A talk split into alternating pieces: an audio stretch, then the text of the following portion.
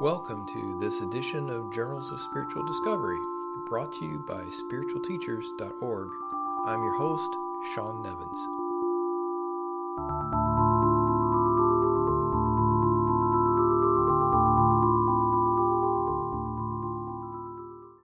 Hello, and welcome again to this month's edition of Journals of Spiritual Discovery. I've got two short announcements before we get started. First, I want to let you know that TAT's November virtual retreat is now open for registration. Go to tatfoundation.org and you'll see a banner for the event.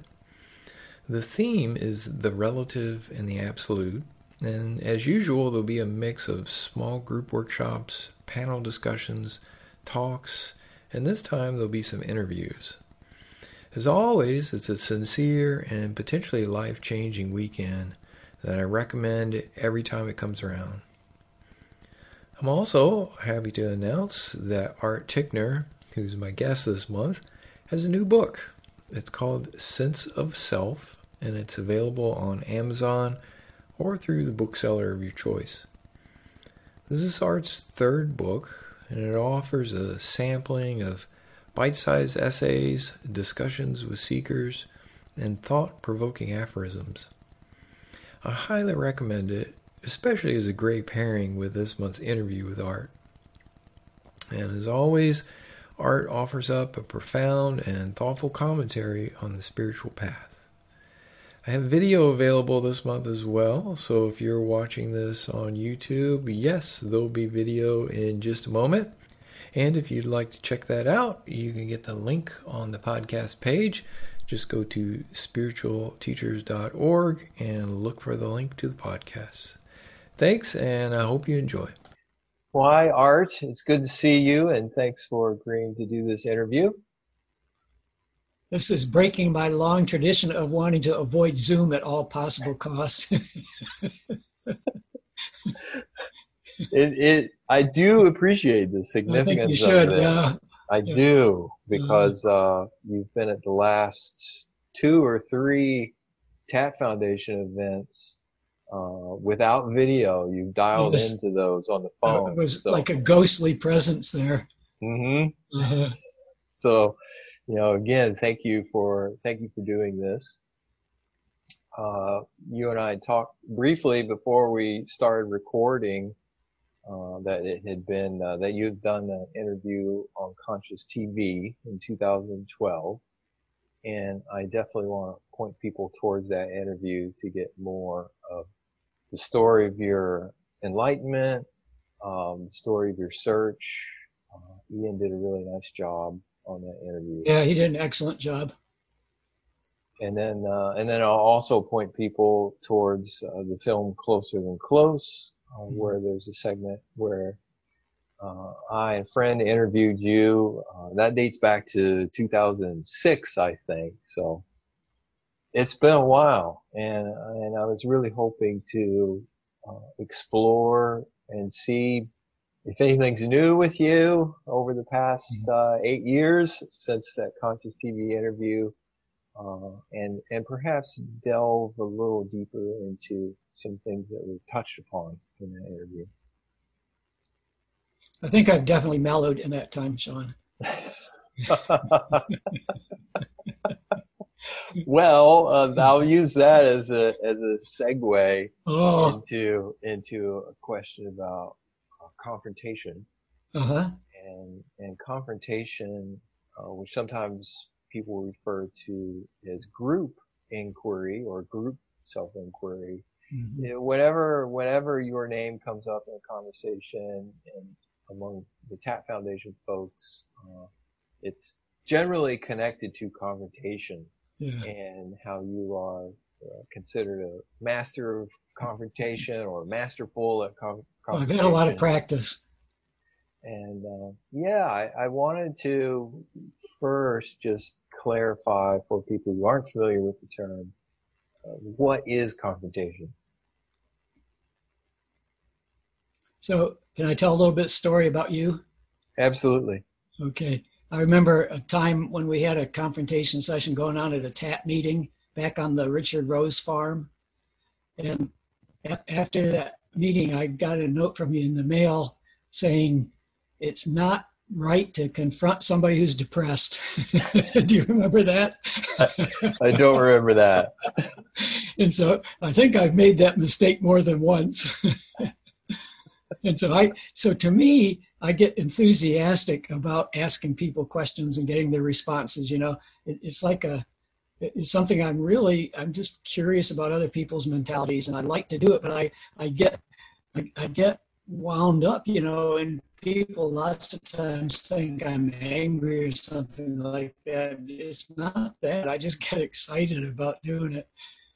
So mm-hmm. uh, that that uh, probably that hasn't changed much in people. So I'm still I'm still excited about it. When, when so like when people will mesh gears with me, I could just keep on indefinitely. Mm-hmm. So, so basically, oh, go ahead. Go ahead. Oh, I was going to say, you know, you asked me about uh, what is confrontation, and to me, it's basically what what I encourage people to do is either talk about their complaints or talk about what's on their mind that the mind is chewing on, trying to what's some problem it's trying to solve. And, and to me, that gives a lot of clues about uh, possible questions that could help somebody get more mental clarity what's going on with them with themselves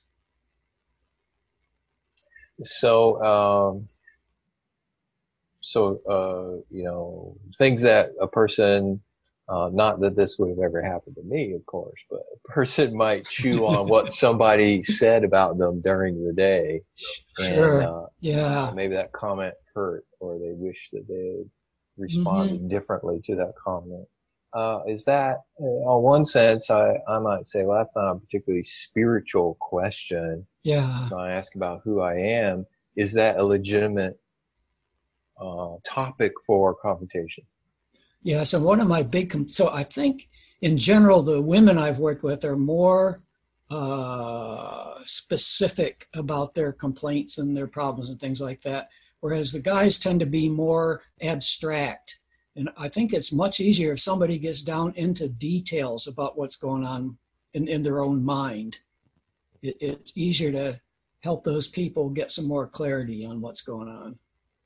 So, yeah, I think, yeah, so things like psychological complaints and stuff like that, I think that's all valid material to work with.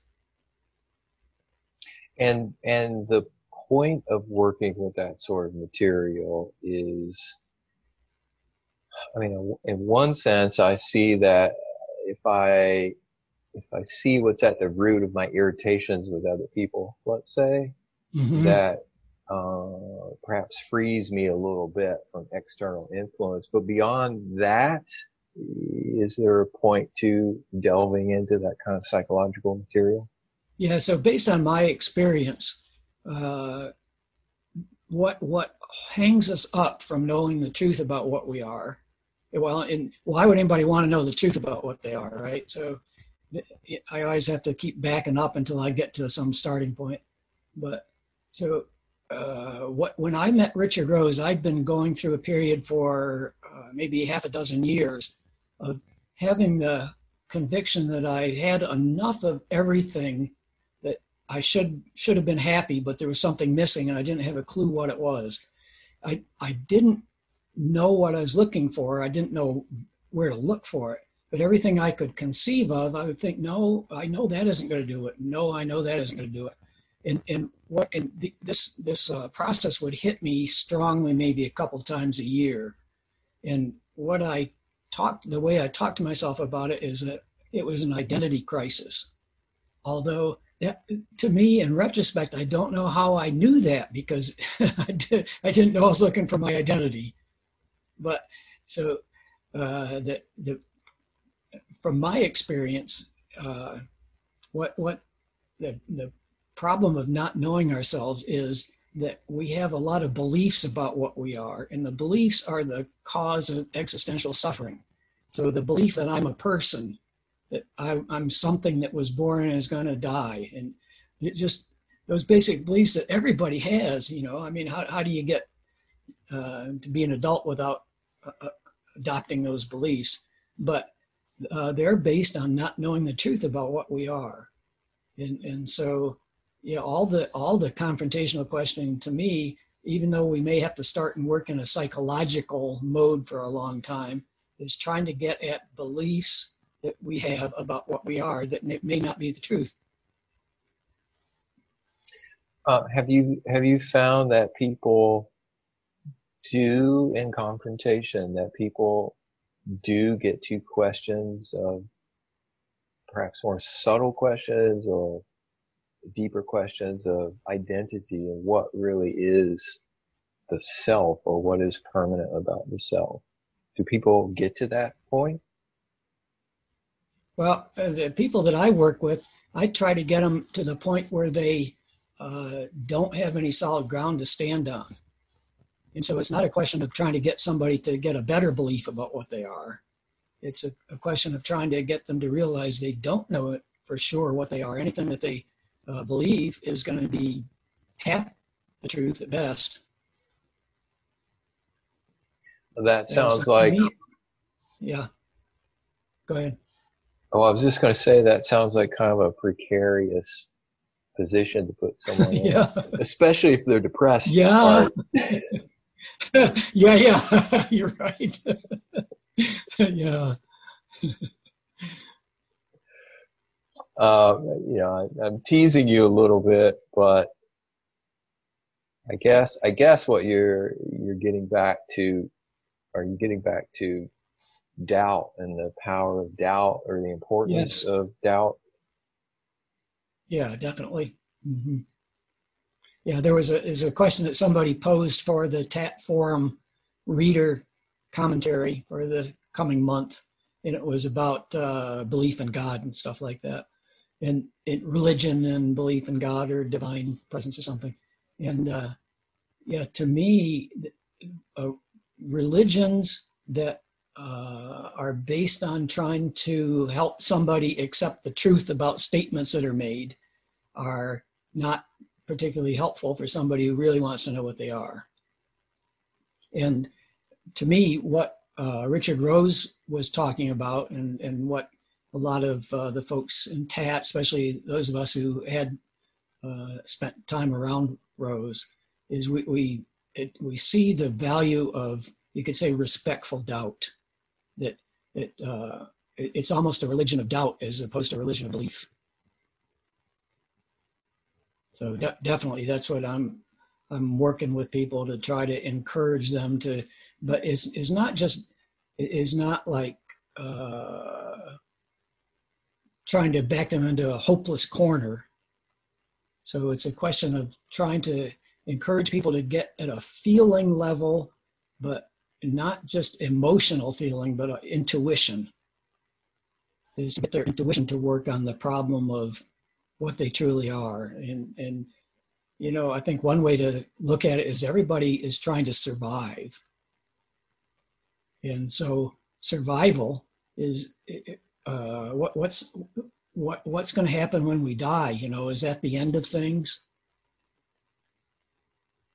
So the the one of the big selling points of enlightenment is you know the truth about what you are and and what i found out and i, I think this is fairly common in people who've uh, claimed to have found an answer about what they are is that we find that what we are is not vulnerable in any sense.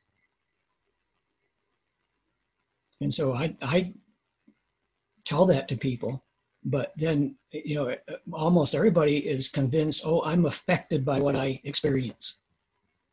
And so uh, by by telling them well you know i'm not. I know that what i am is not affected by what i experience. It gives them possibly uh, you know a way to start doubting their own beliefs a little bit. And since you've been uh, you've been doing confrontation leading confrontation with groups of people since at least the 1990s the middle ages. Yeah yeah uh, let's see. I think uh, the pittsburgh group got started about 91 maybe something like that. Does that sound right? No 97 i think is when the pittsburgh group got started. I mean we did confrontation at the TAT meetings. And so, uh, and you do it today. So clearly, this is something Yeah. that you believe is powerful and helpful. Yeah, yeah, uh huh. I And think some- you know one. Actually, one of the hmm, Go as I ahead. say, one one of the advantages, like with the email confrontation groups where we have weekly exchanges, I think that it, it, if nothing else, it helps a person keep focused or you know renewing focus on a fairly regular basis. You and I used to talk about with the TAT meetings four times a year. A lot of the times that people would come to the TAT meetings, it was like they were back to the, the Right. previous three months or whatever it had been. You know, Yeah. yeah. And so I think just that regular, any kind of a regular irritation or inspiration helps a person keep their head on the problem. and that's the and that's the value of it being a, a group if someone out Yes. there right now said oh you know that sounds kind of interesting uh, would you Mhm. recommend that they try to start something on their own could they start something on their own Oh, own big time. Yeah. Sure. I encourage, especially once once we know somebody a little bit, I I definitely encourage them to try to get something going on their own local group. And now it's a little easier in some ways because people are doing Zoom groups and they don't have to find people locally necessarily. And is it possible for you to give uh, like two or three key pieces of advice or things to keep in mind if somebody said, uh, you know, yeah, I would like to start a group like that. How how would I go about it? Yeah, yeah. So, yeah, the, the common uh, response I get from somebody is, "Oh, I don't have anything to teach," and blah blah blah. You know, Right. and, and so yeah i try to encourage them it's not a question that they do have something to teach and that's any convictions that they have so it's not a question of trying to get somebody to believe them but they can they can they can say look i've been look, looking into this for a while and i have a conviction of x y or z and so i think they do have something to to get across and it's so their conviction that there's some worthwhile uh, activity that can occur is important. Yeah, but then the other thing is, I say, well, it's not. It it. So Rose used to talk about uh, what was it? Idiots, not idiots, but uh, something anonymous. Uh, Ignoramus. I forget. Yeah, ignoramus is anonymous, wasn't that it? So yeah, it's not. You don't want to put yourself in a position of preaching stuff that you don't know. So it's not trying to sell beliefs, but it's trying to get together with other people and doing the work together of exploring their own mentalities. Uh, in, in in my little bit of experience running groups like that, uh, one of the biggest challenges is people t- telling stories uh, Uh, yeah. and kind of uh, and also secret uh, secretly or subtly giving advice. Those are the Yeah. two things that I have. So I. I have I have a long trail of people who've left meetings with me uh, being disgruntled because I, I would just you know if people were going off and I, I'd encourage them to take a look at what's where where the focus is in a meeting. So if they're trying to get attention, then then I just point that out to them. If they're uh, telling stories rather than asking questions of the other people. I point that out to them and I say, you know, that's that's fine from a friendship standpoint, but what we're trying to do here has has a serious point. It's actually life and death serious, and so uh, and some people take it okay. Some sometimes I just say, look, uh, I don't think you understand what we're trying to accomplish here, and would you just listen for a while instead of talk? And so that that goes both ways. Sometimes they just get up and leave, and other times then they, they go along with it. You know. So yeah, but the the management of the meetings, I I just uh, try to really avoid all all the un, unhelpful, unproductive activity that goes on. And do you usually uh, do you usually give people a question, or do you also leave it open, as in what's what's on your mind?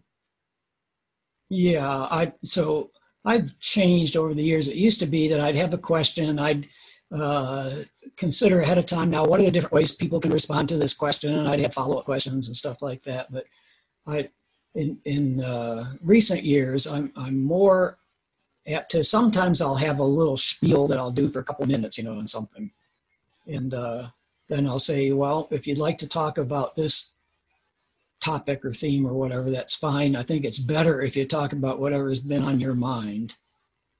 And so I, you know, take take a little bit of both. If if people want to, can they reach out to you for advice in terms of, of uh, running a, a, confrontation group? Is that something that you? Oh, definitely. Yeah, yeah, uh-huh. yeah, and you know, and I can put them in touch with other people who are doing confrontation groups in different places around the country and around in Europe and places like that. You know, who've been been had some exposure to what we're doing, and yeah, so they they can actually find a some some other people who are in the same boat they are trying to things going. Yeah, I I think that's an interesting point, and perhaps something unique about confrontation groups that I'm aware of is that they don't center around the teacher necessarily. So it's not right. as if, oh, I, I got to get an Art's confrontation group. Yeah. Um, have I, I often tell people, you know, the confrontation groups are better without a know-it-all. Hmm. Because then, yeah, so there's a big tendency, isn't there, for if, if you're around somebody that you think has the goods, then you want to try to somehow adopt their views and whatever. Yeah, yeah. I think I think there's a definite advantage to having the groups without any teacher. And there have now that I think about it, there have been I don't know if they were confrontation groups per se, but there have been groups of people who within the TAT sphere who were meeting mm-hmm. and individuals from those groups have had awakenings, right? Mm-hmm. Yes. Yeah. All right. Well, thanks for uh, thanks for delving into that uh, that a little bit. It's something that I that I, I've I've thought in a sense that kind of group confrontation didn't play a particularly strong role for me in my search. Yes. Um, yeah. Perhaps because of that comment that I gave you many years ago about don't don't confront me. I'm too depressed. yeah. I'm I'm confronting myself enough right now. I don't need any more doubt. Yeah. but uh, but you know, I have looked from a distance and been in, I've been impressed, obviously, and do think that there's a lot of value there for people to explore. Mm-hmm. Um, kind of, uh, kind of a, a, along the lines of, I think you mentioned mortality or immortality.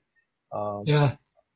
And, you know, I'm just curious if, if you want to talk about this at all. But I mean, you are you're getting older, and oh. and ha, has your view of of what happens after death, or I'm just I'm kind of fishing around uh, just to get a sense of as you're getting older, do you feel closer to uh, that that perhaps a daily feeling of of a, of awakening or enlightenment, or maybe maybe I'm asking, does the veil of Maya seem thinner as the years go by? Maybe that's a more elegant way to ask it.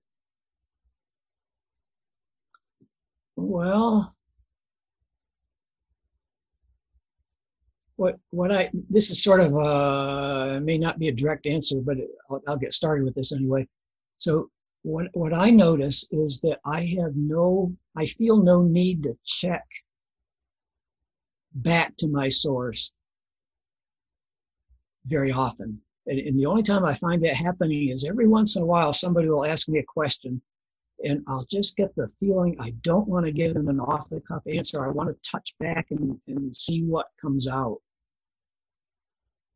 And so I, I would, so I remember one time somebody asked Rose whether uh, what, what he was was close all the time. And he said, no, it, it's closer at sometimes and further away at other times.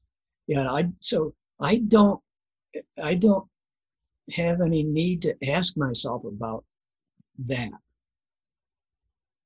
And so the only time I find that happening is when some, you know, when there's a question that somebody uh, asks me about. It, it probably doesn't happen more than a couple times a year. So in terms of, I, I had no feeling about whether, there, so I, I look around from uh, where I am, there are 50,000 people in this area. I heard a rumor there's like, I don't know what, 7 billion people on the planet now. I haven't seen all of them yet. But, you know, uh, I don't think that manifestation is liable to stop at any point, although it could. But so I, I figured, gee, there's, I, I don't know how I got here this time. So I don't think that reincarnation is any more possible than incarnation. so I have no clue whether I'm going to be experiencing more stuff after this body croaks. Uh, but I, I expect it wouldn't be a surprise. So, but yeah, but I, I don't have, I don't feel that uh, the veil is any different in terms of being thicker or thinner. It's just that, you know, I, I see that this, this is a giant uh, seeming here. It's not reality. And so I have a, this, this organism has a conviction that it's been exposed to what reality is. And, uh, but the rest of it to me is something that there's no way I can know anything for sure about the relative cosmos. I don't think that answered your question very well. But. Well, it, it helps me, and perhaps as an illustration of, of confrontation in a way. Yeah. Uh, it help it helps me as I'm thinking, listening to your answer. It's helping me clarify the root of my question and I think the uh-huh. root of my question is actually closer to, you know, I've had, I've had the thought that aging of the human is perhaps a, a way of prepare, preparing the mind, the body, the soul, something, preparing it for leaving this place because it uh-huh. seems like the the body obviously is changing and sometimes you know it's literally sure. breaking yeah. down and, yeah. and starting to starting to come apart and the mind as well i remember one time you you told me all the dust in my house was from my body cells yeah. i never heard that before uh, yeah i don't i don't complain about dust anymore because it's all from me yeah yeah. It's no one to blame. So, uh, so I guess a two-parter then. Do you do you feel that as people age, that perhaps there's an opportunity there for getting involved in a spiritual path, or maybe more of an opening for something happening to them as opposed when they were 25, because now they're 75, and it's yeah. obvious that you know, at least the relative truth that this mechanism is not going to be around much longer is very apparent. Mm-hmm.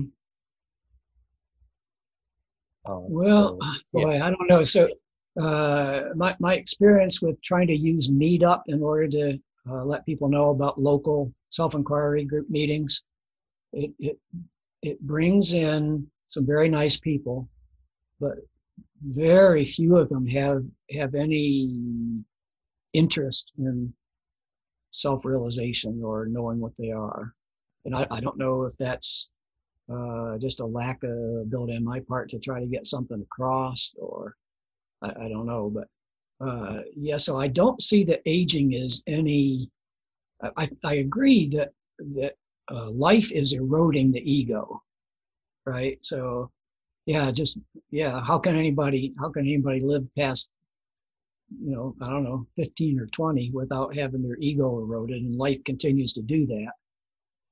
But I don't see where that necessarily helps somebody focus on what the problem is. And and so yeah, if their if their beliefs are getting challenged, then it's it's doing the job to some extent.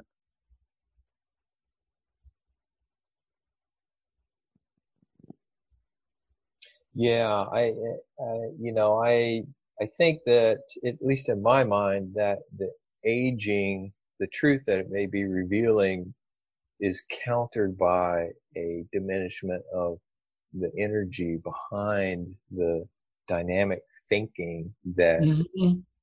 at least to some degree seems to be a part of realization. Yeah. Well, uh, in terms of what you, I always like to touch upon this question, in terms of what you see as the blocks or obstacles to people, what, what's your current view on, on the main blocks that people are up against? I, I don't have any general response that occurs to me it seems like the people I work with, they all have their own set of views that they're holding on to for probably for a good practical reason, you know, probably defensive reasons or whatever. But uh, you stumped me. uh, of of those people that you're thinking about, do yeah. the majority of do the majority of them see the thing that they're holding on to and are unable to let go, or is it unknown to them? Well, so one of the things that I every few months I get excited about trying to encourage people to make a written list of what they believe themselves to be or not to you know, what they are, what they aren't, and uh, yeah. So generally, uh, people will have some specific thing that they seem to be hung up on, like I'm my body. So, and and they they can uh, hear some questions that try to shake that conviction, but and some of them are uh, spending a lot of time looking, you know, and trying to question their beliefs and things like that. But they, they get they get uh, a seemingly like a block where they just they can't imagine that what what they believe isn't the truth. So, and even like the idea of working with a paradigm. So Richard Rose advised using a paradigm of the view is not the viewer. And so for some people, they they can it's like a what if game isn't it? That you can uh, if, if you believe in uh, the logic of the excluded middle that in in this dimension nothing can be itself and not itself at the same time. So you can't be both up and down at the same time. You can either be up or you can be down but you can't be both. And so the using a paradigm like the view is not the viewer can be very helpful for some people, but for other people, it just they, they have some way to try to see past that. They get maybe so. I complain a little bit about a lot of non-dual teaching, which to me is a lot of it is just trying to sell beliefs as opposed to getting people to really question and, and find the truth for themselves. And so I, I think uh, um, some some folks are really serious seekers. They get the idea that no, uh, the view may be the viewer. You know, it's all one or whatever. And, and so they, they don't, it, it's some, there's some missing intuition or logic or some combination of the two that gets them stuck in a corner and they can't, they can't seem to, you know, some, something, some uh, surprise evidence would have to question those beliefs.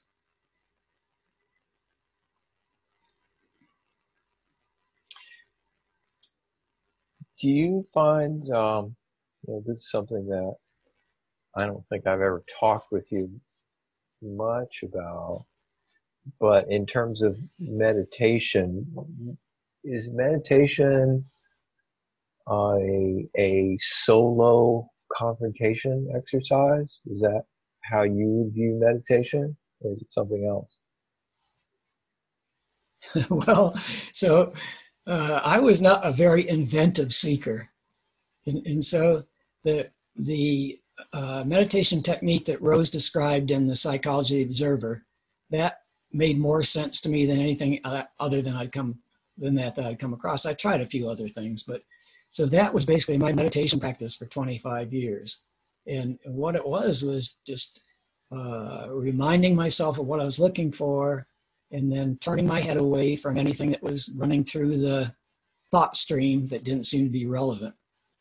And I had no idea whether that was helpful or harmful or whatever, you know, what, what, what any causal relationship might have been. But I have the feeling that that sort of built a muscle so that when the final, in the final hour before my breakthrough, when, when what I saw by by looking back at what I was looking out from, I felt like I couldn't have turned my I didn't want to, but I felt like I couldn't have turned my head away from that if I had wanted to. And so I'm suspicious that that that, that what my meditation practice was built a muscle that uh, kept my focus on the, the final evidence that broke through that triggered a breakthrough for me if somebody if somebody has uh, a conviction of some meditation practice that they're trying, I don't argue with it. I think gee, that may be exactly what they need.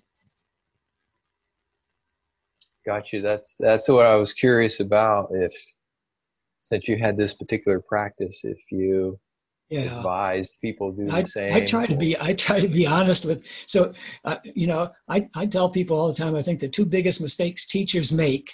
One is assuming that they they can look back their life and pick out things that uh, were instrumental and other things that could just be ignored. And then the second was even worse is telling somebody else, well, look, you know, this is what worked for me. If you do it, it will work for you.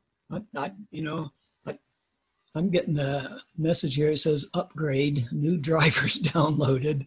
you should do that you right now. Anything across your screen? Let me get rid of this if I can.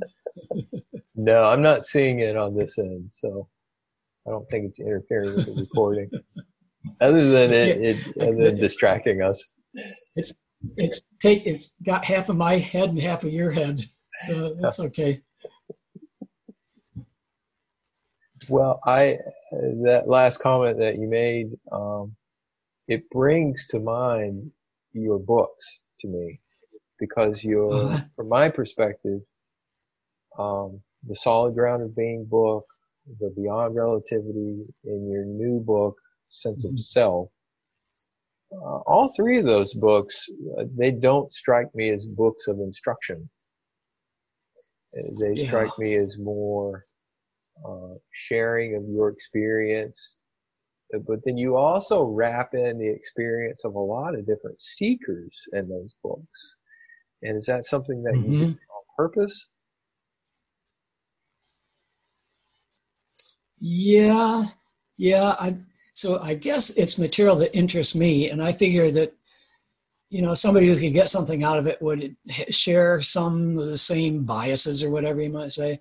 So I, I like to a, a lot of the book books uh, the material is question and answer exchanges and to me, uh, that's I, that's what I'm interested in. So I think that uh, hopefully would be of interest to somebody else. That they, they so I, I also think another one of what, what happens sometimes in the confrontation groups is that the best questions that hit people are ones that somebody's asking somebody else. Mm. It's like they're, you know, like the, the defensive shield isn't up and something gets through from another angle.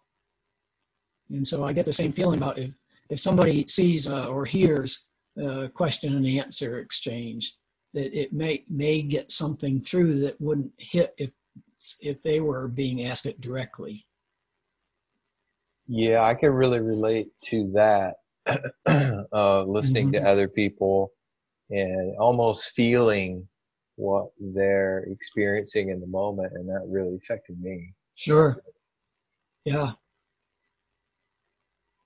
Um, uh, beyond, let's say, beyond confrontation, meditation practice, are there other suggestions that you would give to people about things to do?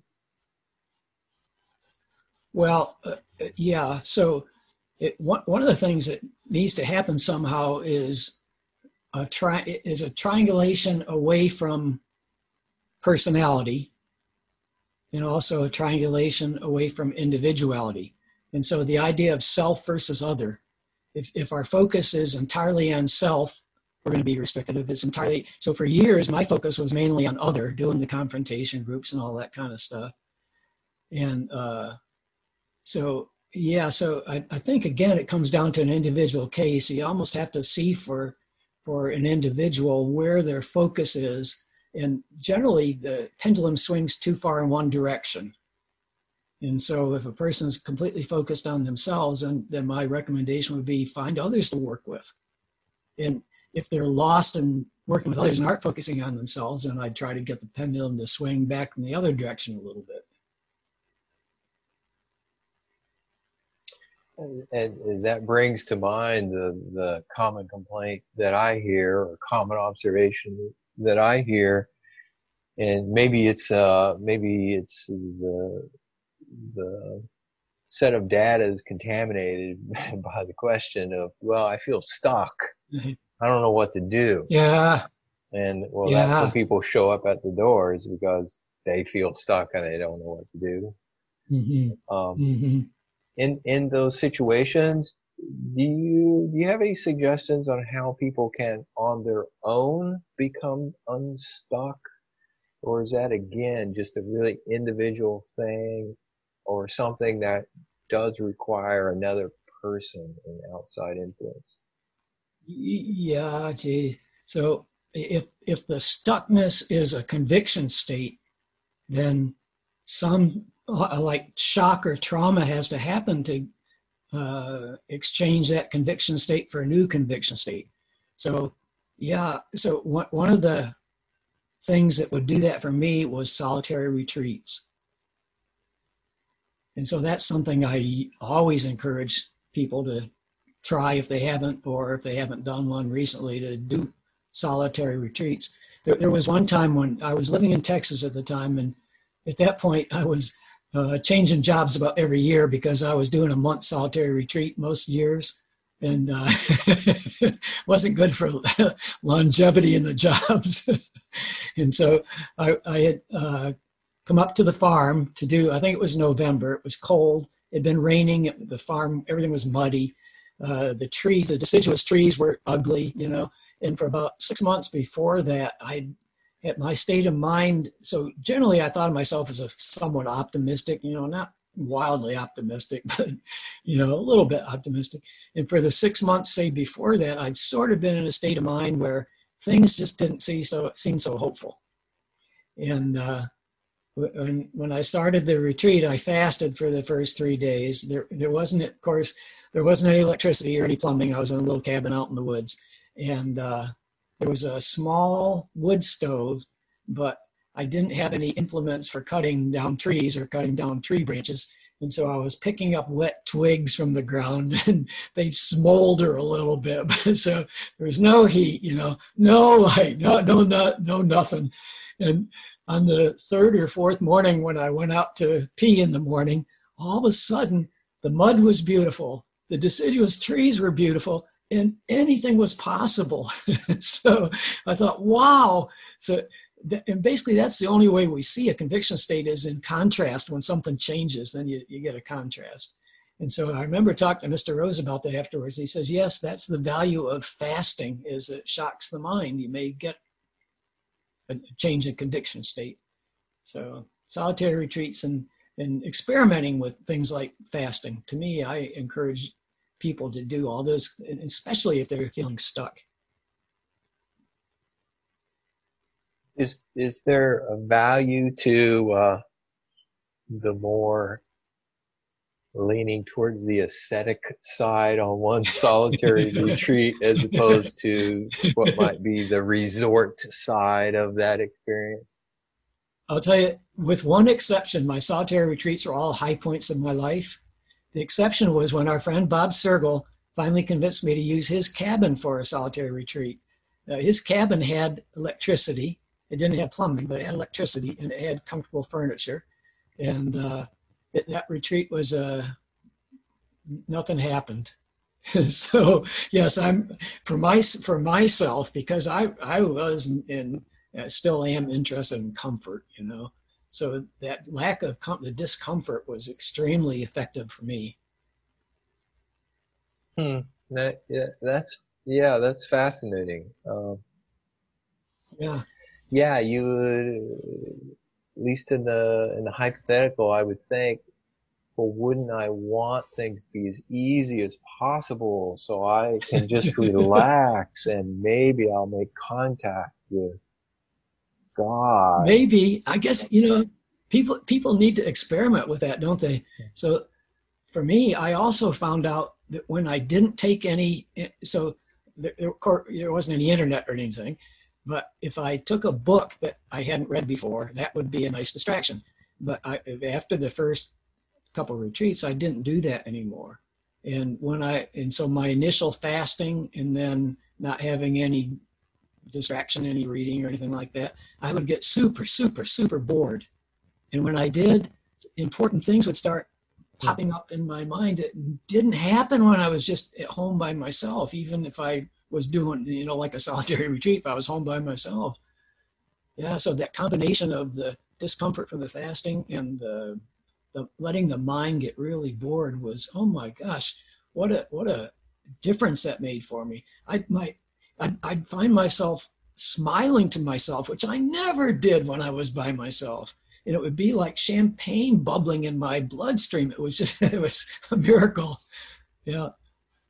So, yeah. So, but those are things people have to ex- experiment with themselves, don't they? You can't, you can't set up a scenario like that and expect it's going to be rep- replicatable, whatever. Yeah, I, I think that that's a great point. It reminds me of, of Franklin Merrell-Wolff saying how important that individualized path was yeah. I think he said something along the lines of, you have to do that. You have to make mm-hmm. the practices your own. You've got to modify them in yeah. way. Yeah. Which is, uh, you know, I mean, in a way that's it's obviously very different from a tradition, which would encourage definitely yeah. all of us to do yeah. a certain practice in a certain way, perhaps even a certain time. Mm-hmm. Um, and then, and there's an appeal, there's an appeal to that tradition because it kind of takes some of the work mm-hmm. out of, oh, I got to figure this out myself. Sure. Yeah. I, I also have the bias that if somebody finds a meditation technique that uh, they like, and then it's just going to be like a rest break, you know? Oh, so that's interesting. My, my med- oh yeah, my meditation was a slog. I think there were only two times in 25 years where I found myself actually meditating when I w- it wasn't my morning hour that I had reserved for sitting meditation. It was so wonderful, but my sitting meditations were they were a slog. It, it was there was nothing pleasurable about them at all. Well, uh, let me let me ask you about that theme a little bit of slogging because that's something I'm very familiar with. And yeah, that, I, that was my main strategy. yeah, you you and I share that quality of getting things done by slogging through them. did did you have you thought or have you had the experience of um, asking yourself, well, I, how do I know when it's time to change my approach? I've been slogging at this, and always. I use your like advice about that. I use your advice, which is don't drop something that you're working on until you have something that appeals to you as more, possibly more productive. Uh, Yeah, and I, so I never found anything that was more seemed more appealing or more productive. Fair enough. yeah.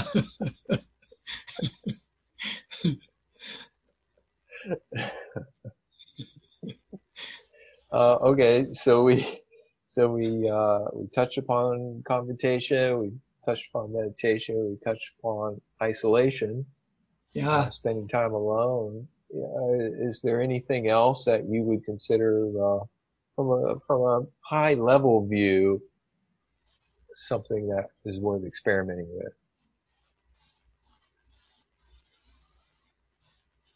Well, I, I think Gurdjieff had some good ideas about exercises that get us out of our comfort zone. And those are something that people can play with a little bit. But yeah, so challenging ourselves, there, there's a there's a challenge that we can do, say mentally when we're meditating, of trying to ask ourselves a question. But I think there's there's a lot more, you know, a lot more latitude that, that can be used for challenging ourselves. I, have also heard people that, that I know or have known pretty well say that they got great value out of things like uh, oh i'm trying to think. Uh, byron katie. Byron katie exercises where she'd send them out to make fools of themselves in the local in the local park or whatever. And so yeah so anything like that that provides shocks to us can be helpful. It, that reminds me of, I think it was Rose who gave the suggestion that you shouldn't stay at a job longer than a year because you get oh. into a rut, yeah. mental rut. Yeah, yeah, sure, yeah. Hmm. One of the things that, that I found is after I made a commitment to, to become the truth, basically, were, were the words I borrowed from Rose or what made sense to me. I never, ever had any interest in where I was going to live next, what job I was going to do next. All that stuff just took care of itself. It was amazing to me. All, all those things that I used to think I had to work, you know, that all, all those those secondary things just took care of themselves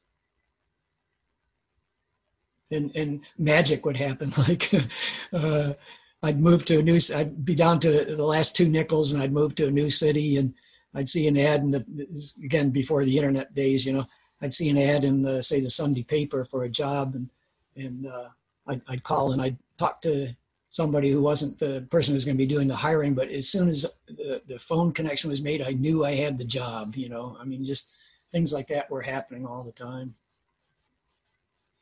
I, I know that Douglas Harding played a role in your spiritual path. Are his yeah. exercises something that you utilize with other people? Do you ever do workshops? I encourage so like it, you know, like like at our uh, weekend or weekly retreats, I encourage people to uh, provoke each other with those kinds of things.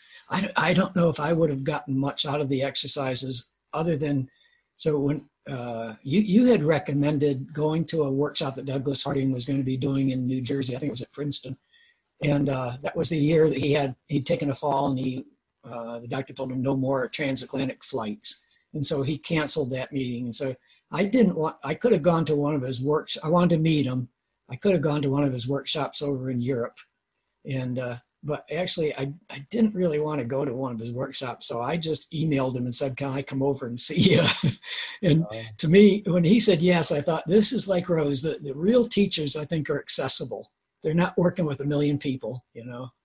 And uh, so it, so what he did for so i actually made two trips over there. Uh, this the second one came I, I wasn't planning to go back so soon but that he and his wife were just so encouraging and uh, wanted me to. It, we felt like we were family. Honestly, God, it was quite amazing.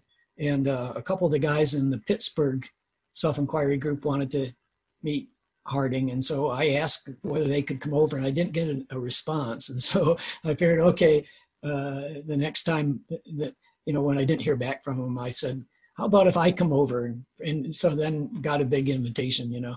So, but uh, Harding, both times when I was there on the Sunday of the week or whatever I was there, he would get some of his local students together and they'd put on a, uh, a workshop. And I felt a little embarrassed about that, that they do that for me and I wouldn't, I wouldn't actually put myself up and go to one of their workshops. yeah. So, yeah. And I think a, a, lot of the exercises that he came up with, it, it gets if a person is not in touch with their inner child, whatever that is, you know, they're they're basically uh, that that kind of a feeling level that you have to drop all your sophisticated ideas in order to to get the other side of the picture. So yeah, so I, I was uh, immensely affected by when Harding did the his tube experiment with me one of those meetings. That, so for 24 years, I've been working in, in the rose paradigm of the view is the, the view is outside and what I'm looking for is inside, inside outside paradigm. With, with Harding and the tube experiment, I saw very clearly that what was in the view was inside me. And so then my mind had two opposing uh, ways of looking at the world, you could say, that I couldn't see that either one was more valid than the other. And the mind is not like that. You know, it's a, that's, that's uh, iffy territory.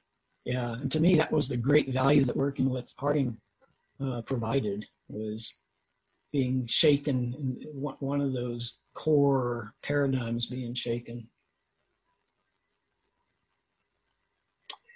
and the the decision to go see him was that a intuition for you or was it more of a logical or was it just a what the heck i might as well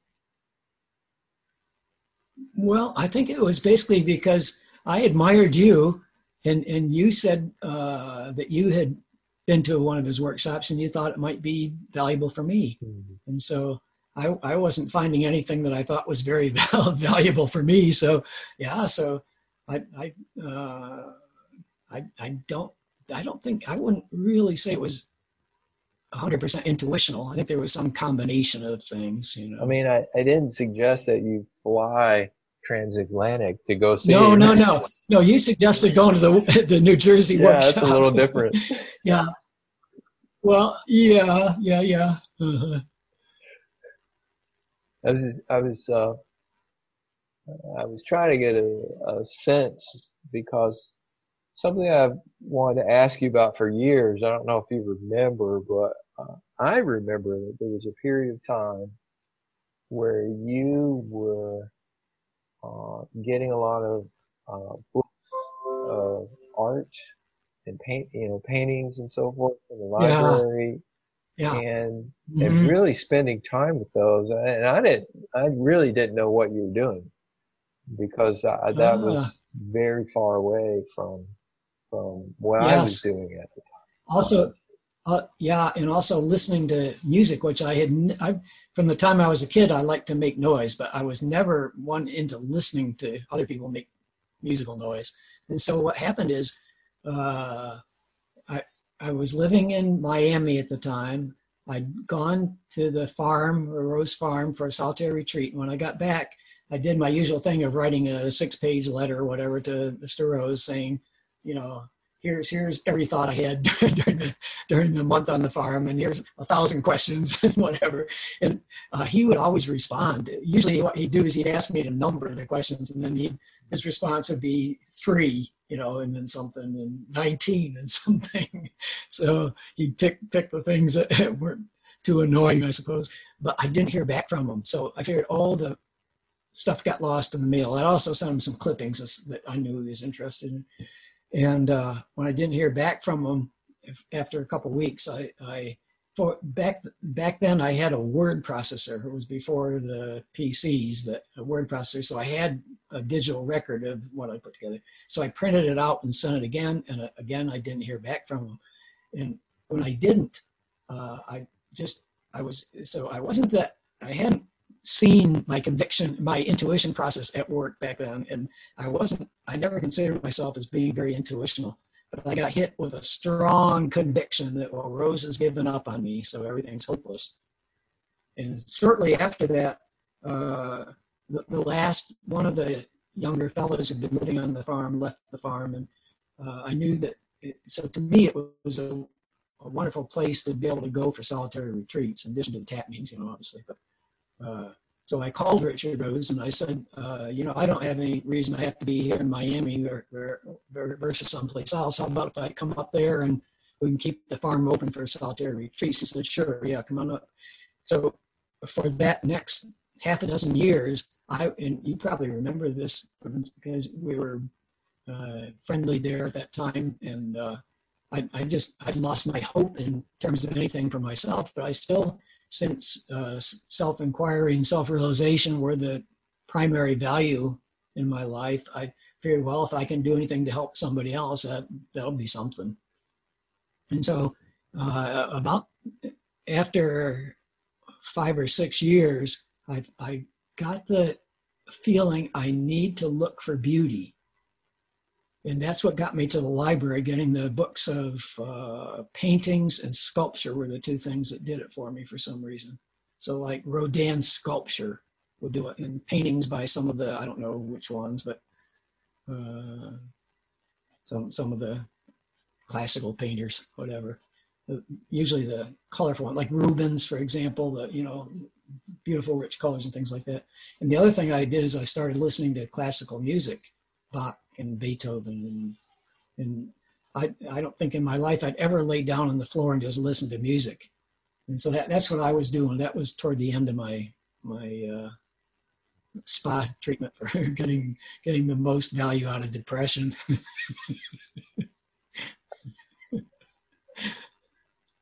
uh, did you, can you put a finger on something that you gained from doing that, from that exploration? Yeah well, from the, the whole depression really was, I was functional, but I was spending most of my time just sitting in a, a room in a chair, you know, and I'd look out the, the window in my little house and I'd see a hornet's nest building under the, under the awning. And I think I probably ought to go do something about that. And any, any suggestion that came into my mind about doing something, the next thing that would hit my mind was, oh, it's just too much effort. so, but be, because of not not doing much of anything, you know, uh, other than mowing at the farm and things like that, uh, my thoughts were sort of it was almost like a sensory deprivation tank where thoughts slow down and and you see things in more detail. So, yeah, so I I think there was a lot of value and also at that time i think i was getting most of my life lessons through dreams. I'd started recording dreams and uh, i kept a dream journal and i'd uh, make notes. And so i learned how uh, to make notes at night without turning my light on. I convinced myself i could see through my closed eyelids in the dark to make notes. Then I'd, I'd look at them in the morning. Of course they were just scratches but yeah, so I, I actually, uh, I think it was a valuable time. I, I, don't, I don't think it would have needed to last for seven years, but so I, I don't. Uh, what finally brought me out of it was so I also had the the situation where I had gotten my mother to move from New York down to Florida with me, and then I brought her back up to West Virginia when I moved to West Virginia. She was at a point where she wasn't taking good care of herself, and she wasn't very uh, open to having people come in and help her. She she wouldn't be too cooperative with them. So I felt like I had to see her every day. I, I didn't. So I didn't do any solitary retreats during that half a dozen years. And toward the end of that period, she got to the point where she had to go into a nursing home. And uh, when that happened, then I did my first solitary retreat in six or seven years, and had had um, what, what I call an acceptance experience there. A lot a lot of strange stuff was happening that before the retreat and that led into it. That something it was like a bigger intelligence setting things up for me, and uh, so that that broke my my depression. That's when I started going up to Pittsburgh and getting a group started up there. So yeah, so I don't discount the value of it, but I also think I, I probably indulge a little too much in self pity to could have could have gotten over in a year or two rather than six or seven. Do you think that the the time that you spent uh, looking at the sculpture and the and the paintings was that a uh, well i'm trying to get a sense of you know did you did you feel something? Did you get some feedback from that experiment that kept pulling you forward?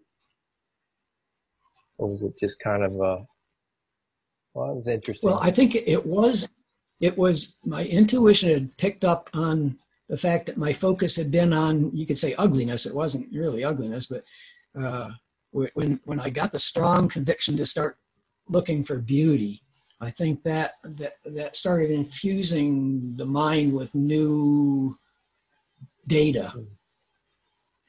So yeah i i don't i don't see any particular uh, I don't remember any particular, say, insight or recalculation that happened, but I think it was it was part of that whole process of coming out of the depression, the hopelessness. So you you and I both know because yeah, in fact, oh, I was going to say before that, uh, the whole I when, whenever a little glimmer of hope would would incur, uh, occur in my mind, it was too painful. I had to take, I had to turn away from it. And so I think that looking for beauty was also a, a way to get past that. Uh, well, the the, com- the comment that you just made about it was too painful to look for hope. Um, yeah, that that brings to mind a, a friend that we both know who I was just listening to a recording recently and he made a comment almost like that, that he, he oh. hoped that he wouldn't experience hope because the yeah, loss of it yeah. was so painful. Yeah. Mm-hmm. He would just rather not, rather not see it. And, mm-hmm. and along that line then, uh, as we both know, people who have struggled with depression, and some who, yeah. who have succumbed to depression. Yeah. Uh, do you have any? Do you have any sense that, or any thought? I would say, do you have any thoughts along the lines of this idea of, you know, Rose? I think Rose once said, "Well, when in a depressed state of mind, we may be closer to seeing the truth of things than yeah. any other time." And yet, it seems to be countered by depressions which lead to suicide or lead, mm-hmm. lead to years of inaction. Yeah. Um, yeah, there's not there's not really a question for me in there. I'm just more mm-hmm. curious what you think about that. The value of depression versus the danger of depression. Maybe that's what. I'm getting at. Well, depression is obviously not something we can talk ourselves out of, is it?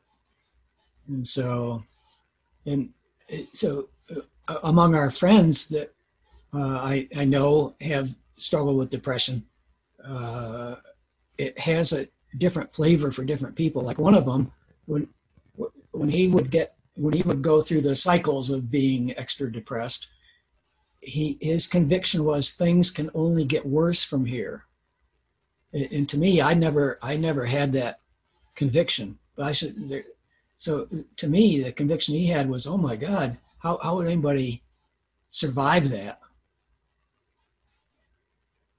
And I, I don't know what the solution would be, honest to God. Yeah. Do you, you know, I, I can tell my questions always want to run towards advice and suggestion. Yeah. And, you know, yeah. how can you, okay, what could you say that might help someone? Um, yeah. I'll go ahead and ask yeah. it anyway. Okay. Um, in regards to depression, if I find if I find myself in a depressed state, should I look mm-hmm. to get out of it as soon as I can? You know, should I look to change that state? Because you know if you get around other people if you do something totally different you know, if you give a shock earlier, you mentioned shocks to the system Yeah. break you out Yeah. of these moods. Yeah, sure. Something you do might provide a shock, like even just a change of scenery might do it.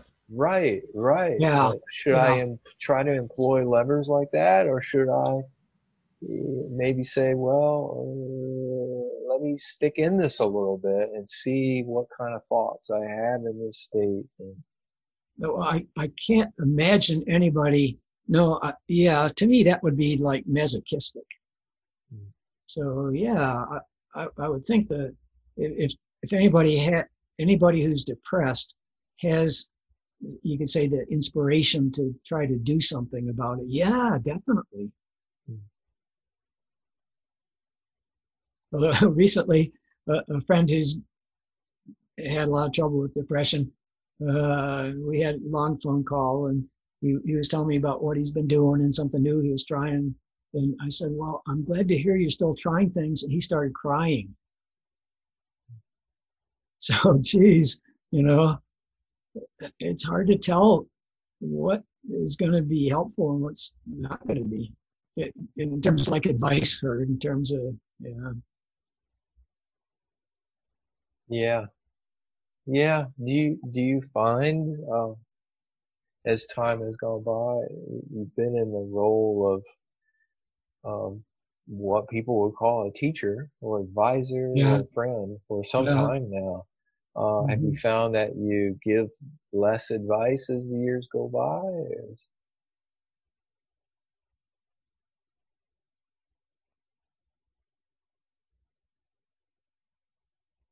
Gosh, I, I- it's all it's, it comes down to uh, interacting with individuals. Yeah, some some individuals I still give advice to, and some I don't, or I'd, I'd be reluctant to. Yeah, and, and that might be different different times too. You know, just depending on I don't know what combination of factors, but. Uh, Yeah, so the, yeah. The, down. So if somebody's in a strong position and you give them advice and it, it doesn't work, then they they they've got somebody they can let themselves off the hook with, right? Oh yeah, I tried this, but it didn't work. So if they're if they're cooking it up for themselves, then they're going to have to be more honest about what's going on. I think. So that so yeah. So somebody is in a strong position, I generally I'd be less. Uh, likely to try to give them advice on what to do or not to do. And somebody who's in a weak position, then then I just keep my fingers crossed that uh, I'm going to be more helpful than harmful. Yeah. As as you look across the landscape of spiritual practices today, spiritual teachers, um, Mhm. there's a tremendous variety of things that are out there. Yeah. Obviously, uh, Yeah. are there are there any uh, teachers uh, that catch your eye as oh you know this is actually somebody uh, who's kind of interesting and well, maybe I'd like to explore, you know, I'd, or, or I'd like to have a conversation with them, or they seem intriguing to me, or, or does everything just look like yes? Uh, let me see what I should say about that. Well, I, I'm- you know, I framed it in the positive. I didn't say, Yeah, you yeah. know, who, Uh-huh. who looks like BS out there. I said, who looks intriguing to you? Uh-huh.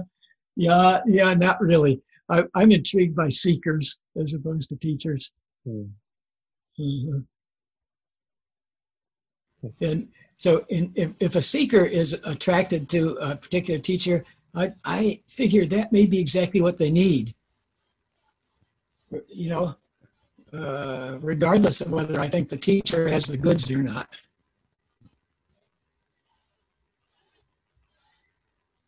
Yeah, yeah. Yeah. Are there any particular books that you point people to, or is again is that very individualized? Well, it's pretty individualized, yeah, yeah. So usually the books people ask me about are like Richard Rose books, and so generally the the, the two that ended up being my desert island books, the Carillon, which was mainly poetry, and then the Psychology of the Observer. Uh, I, if if I think the person uh, has the, I, I, try to get a feeling for what I think might be most helpful. So usually for Richard Rose's books, I'd advise starting with something like the direct mind experience,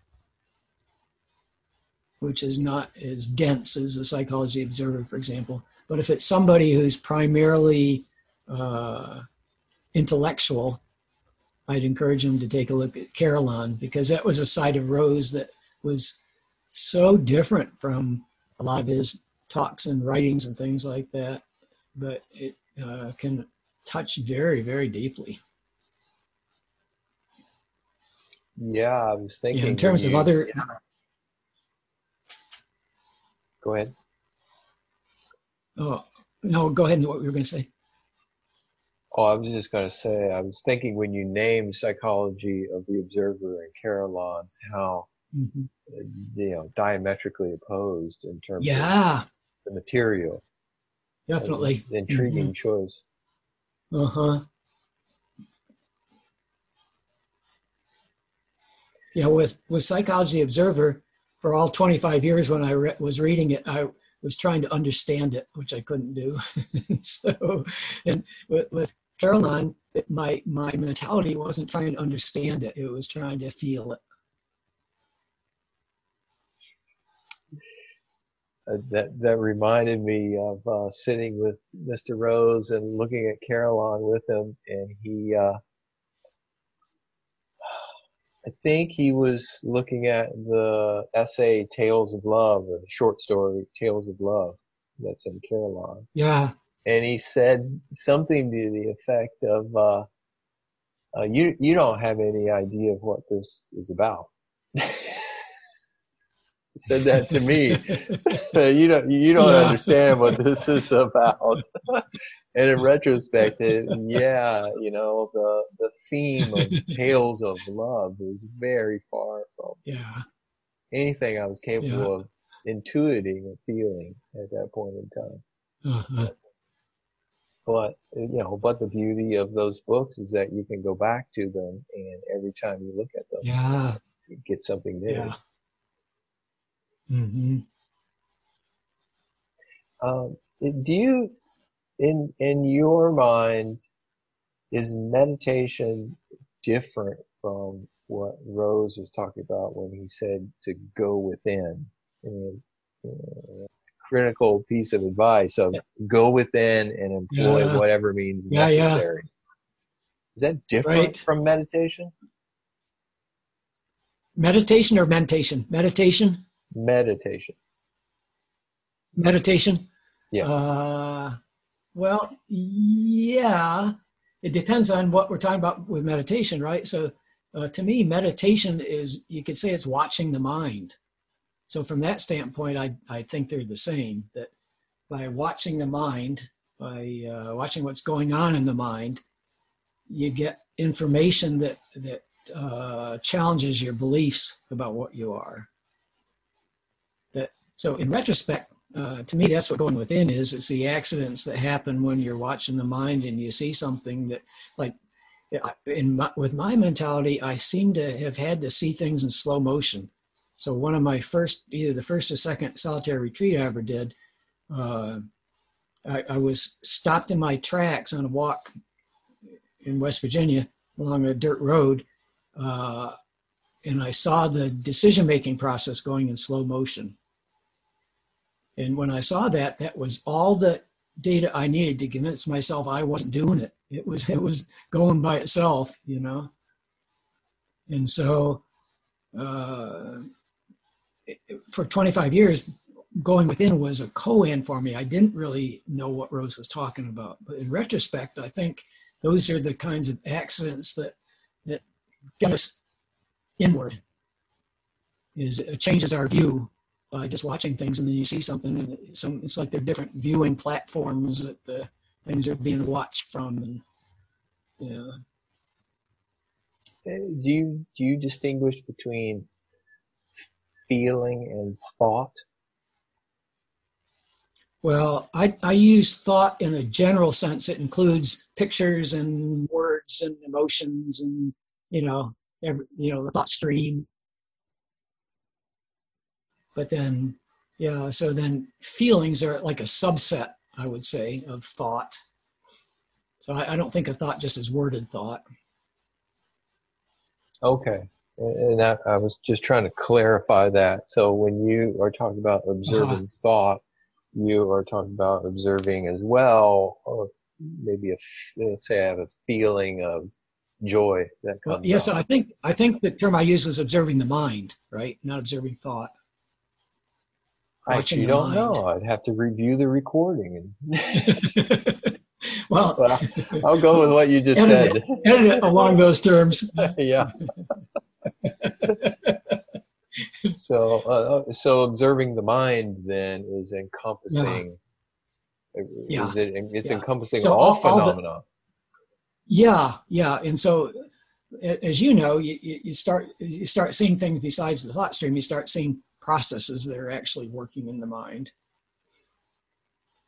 And, and a, yeah. a, a process meaning, can you explain yeah, like a, more? program, like a program that's running. So, wait, so the first one I saw was the decision making process. And I was watching, uh, like you could say, machinery. It, it, wasn't very sophisticated either. It was a bunch of idiots all trying to elbow their way into the spotlight, the fears and desires. Yeah. So that that was the first, what I'd say is a process that I witnessed that was running in in the in the mind. And then uh, that first solitary retreat I did after my mother went into nursing home, uh, as soon as I got into the retreat, I uh, made a list of things that I didn't didn't have any plan to do. I just made a list of like painful memories that I had, and I watched my my mentality go into like a turbo drive mode. And I thought, wow, this I've never seen this before. It's like it was processing a tremendous amount of information uh, that I could get bits and pieces of, but way way faster and whatever than typical.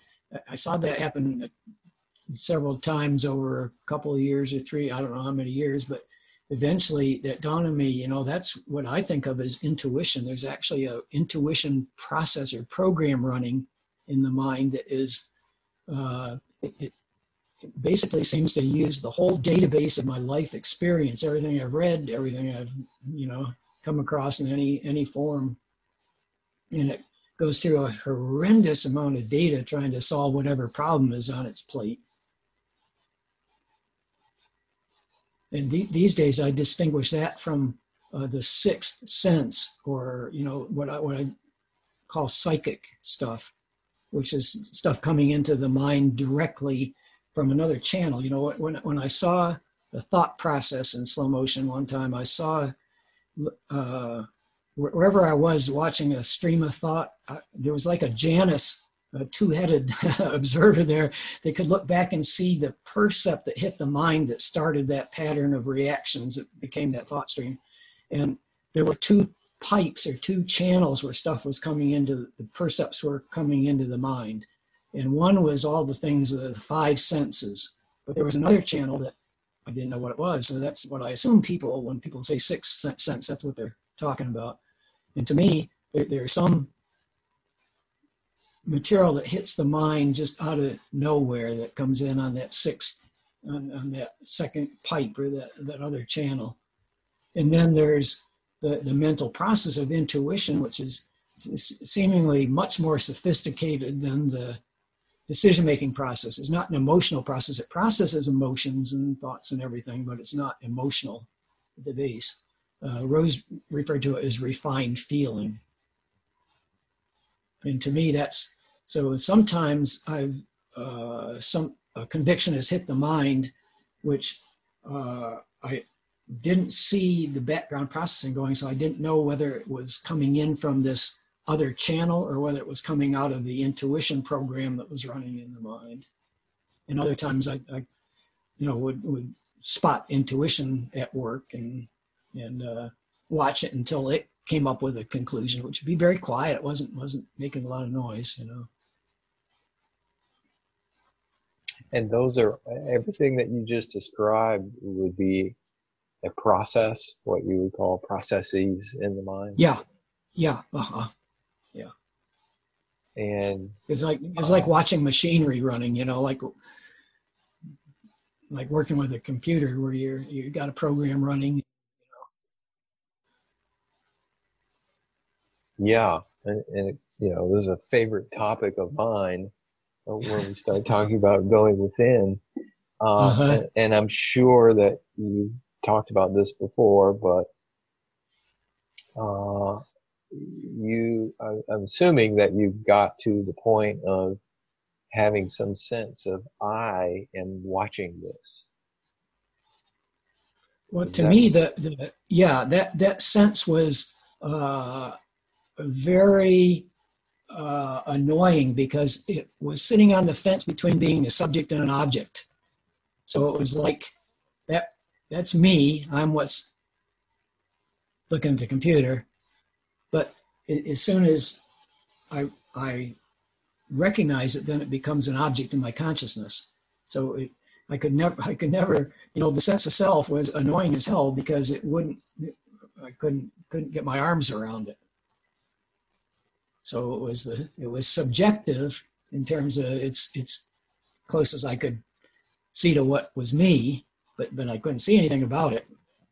So I think like Harding's uh, exercises, basically what he's doing is you say you look back at what you're looking out from you don't see anything right? Well isn't it a big open space? Isn't it you know this isn't it that? So it's like he's uh no i can't think of the right word for it but it's like it, it's like a hypnotic suggestion mm. so to me when i was looking for for years when i would look back at what i was looking out from and i didn't see anything um, I, I thought, well, that makes if there's no no movement, no noise, it's representing death, and so I don't want to go back there.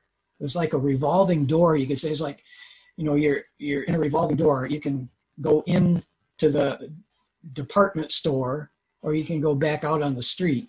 And so, it, the department store is the familiar territory of the mind, and out on the if you went back out, that, that's nowhere. It's you know, there's nothing there.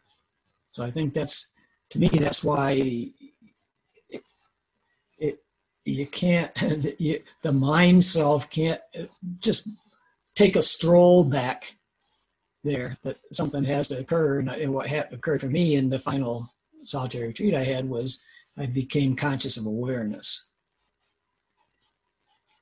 And, and that provided that provided the the data that brought the keystone of my arch of beliefs about what I was into conflict.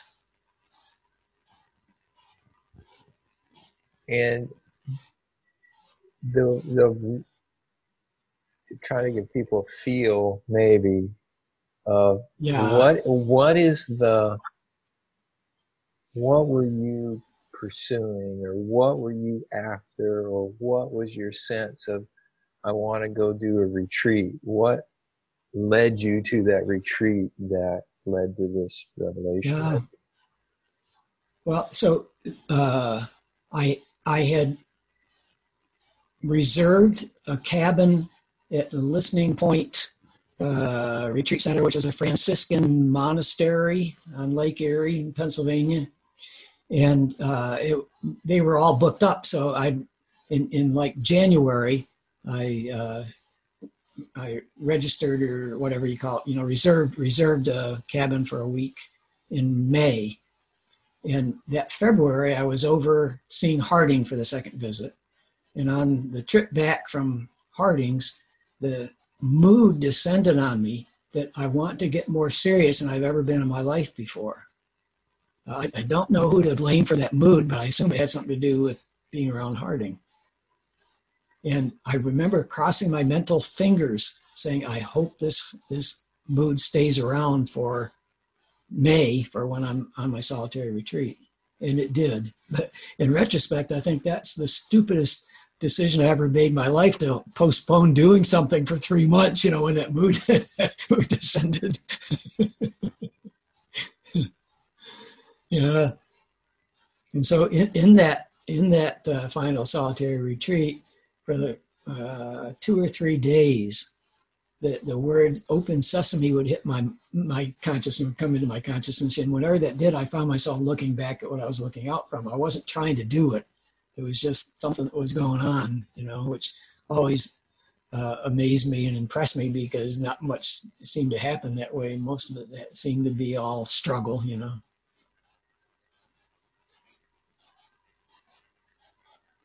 So it, it sounds then uh, uh, like there wasn't, you didn't go into the retreat with something, uh, an idea in mind of, you know, I really want to look at X. It was more. No, no. Uh-uh. You know, I want to get serious, and serious feels like going into the retreat will allow that to happen. Yeah. And and what happened in the retreat itself? It sounds more like those were intuitions that were coming to you, and you were following those intuitions. Is that correct? Well, uh, so af- after three days of fasting, I for the next two or three days, uh, there was a, I'd taken a Harding book along with me. It was the Little Book of Life and Death, and I think it was like in the introduction or the prologue or something like that. There was a series of tests for immortality, and for two or three days I went through those. And what, what I was doing is I was well, I'd read as much of a sentence as you know some some little piece of a sentence. I say now, can I see this for myself? So I, I was actually checking my intuition, what, what I could see intuitively. And I wouldn't go past a point where I, I couldn't see it for myself. In, in retrospect, I figured that's when I became my own authority. I don't think I'd ever done that before. And so I did that for two or three days. And then uh, I was at the end of the retreat. It was a Sunday, and I I was right across the road from Lake Erie, and I had wanted to see the sun setting on Lake Erie, but I decided to wait and keep it for the last night. And so that last last evening of the retreat, I went over to watch the sunset on the lake, and I went back to the cabin I was staying in. I sat in the chair, and uh, I realized for maybe the second or third time in my life, I was just sitting doing nothing. I always felt I had to keep busy, my mind busy. so I was just sitting doing nothing, which was wonderful and uh, and that's when things started happening. So also, I've come to the conclusion that that combination of effort followed by relaxation can be very, very magical or productive.